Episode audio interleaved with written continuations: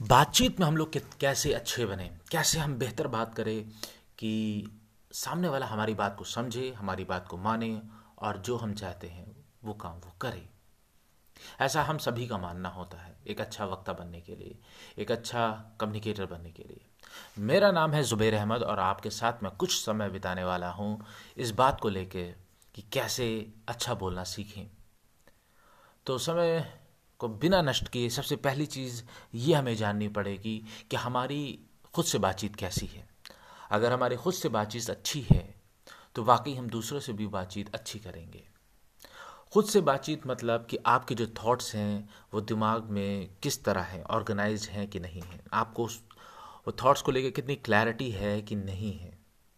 जब आप किसी से बात करने जाते हैं तो बात रखने से पहले क्या आपको पता होता है कि क्या मैसेज आप देना चाहते हैं? क्या आपके दिमाग में ये चीज़ें क्लियर रहती है कि मैं कैसे बात को रखूँगा?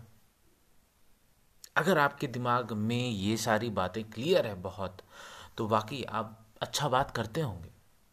दूसरी चीज़, जब आती है इंटरपर्सनल कम्युनिकेशन की बात है कि हम दूसरों के साथ बात कैसे करें तो सबसे पहले आप कभी भी कहीं पे भी बात, अपनी जो शुभ ही बात आपको शुरू करनी होगी प्रोफेशनल या पर्सनल हमेशा स्टार्ट करिएगा कि आप ये चेक करिएगा स्टार्ट करने के लिए कि आपके उस व्यक्ति के साथ रैपो कैसा है, संबंध कैसा है।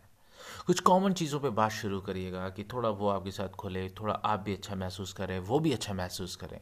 उसके बाद जो आप अपनी एक्चुअल बात कहना चाहते हैं, उसको कहिएगा। एक फॉर्मूला है, वो मैंने कहीं पढ़ा था, वो है प्रेप शायद वीडियो मैंने देखा था किसी मोटिवेशनल स्पीकर का तो वो था फार्मूला प्रेप वो कहते हैं कि P P stand for what you want to say right what's your statement? Then r is uh, reasoning behind that statement. और ई e एग्ज़ाम्पल कैसा किसी ने क्या ऐसा किया है वो काम? और फिर पी मतलब फिर वो स्टेटमेंट अब दोहराएँगे। अगर मैं फिर से कहूँ एक एग्जांपल देते हुए आपको बताऊँ कि जैसे आपको दूसरे से बात करनी है कि यार तुम थोड़ा सा गाड़ी का साउंड कम किया करो जब गाड़ी ड्राइव किया करो। तो आप ऐसे कह सकते हैं ये स्टेटमेंट रहा पहला पी यार गाड़ी का साउंड थोड़ा सा कम करके गाड़ी चलाया करो, क्योंकि इससे तुम्हारा अटेंशन बहुत अच्छा रहेगा। मैंने देखा है कि जो बाइकर्स होते हैं, वो हेडफोन लगा के कभी भी बाइक नहीं चलाते और वो स्पीड में चलाते हैं, लेकिन इसकी वजह से उनका टेंशन बना रहता है। मैं कोशिश, मुझे लगता है ऐसा तुम करोगे कि अपने टेंशन को बेहतरीन करने के लिए गाड़ी चलाते समय की आवाज़ कम रखोगे। तो इस तरह आप इंटरपर्सनल कम्युनिकेशन कर सकते हैं प्रेप मेथड को यूज़ करते हुए।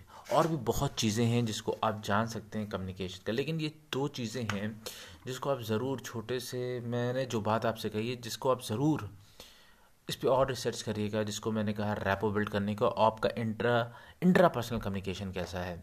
तो आज के लिए इतना ही। बहुत जल्द आपसे फिर मुलाकात करेंगे किसी अच्छे टॉपिक को लेकर।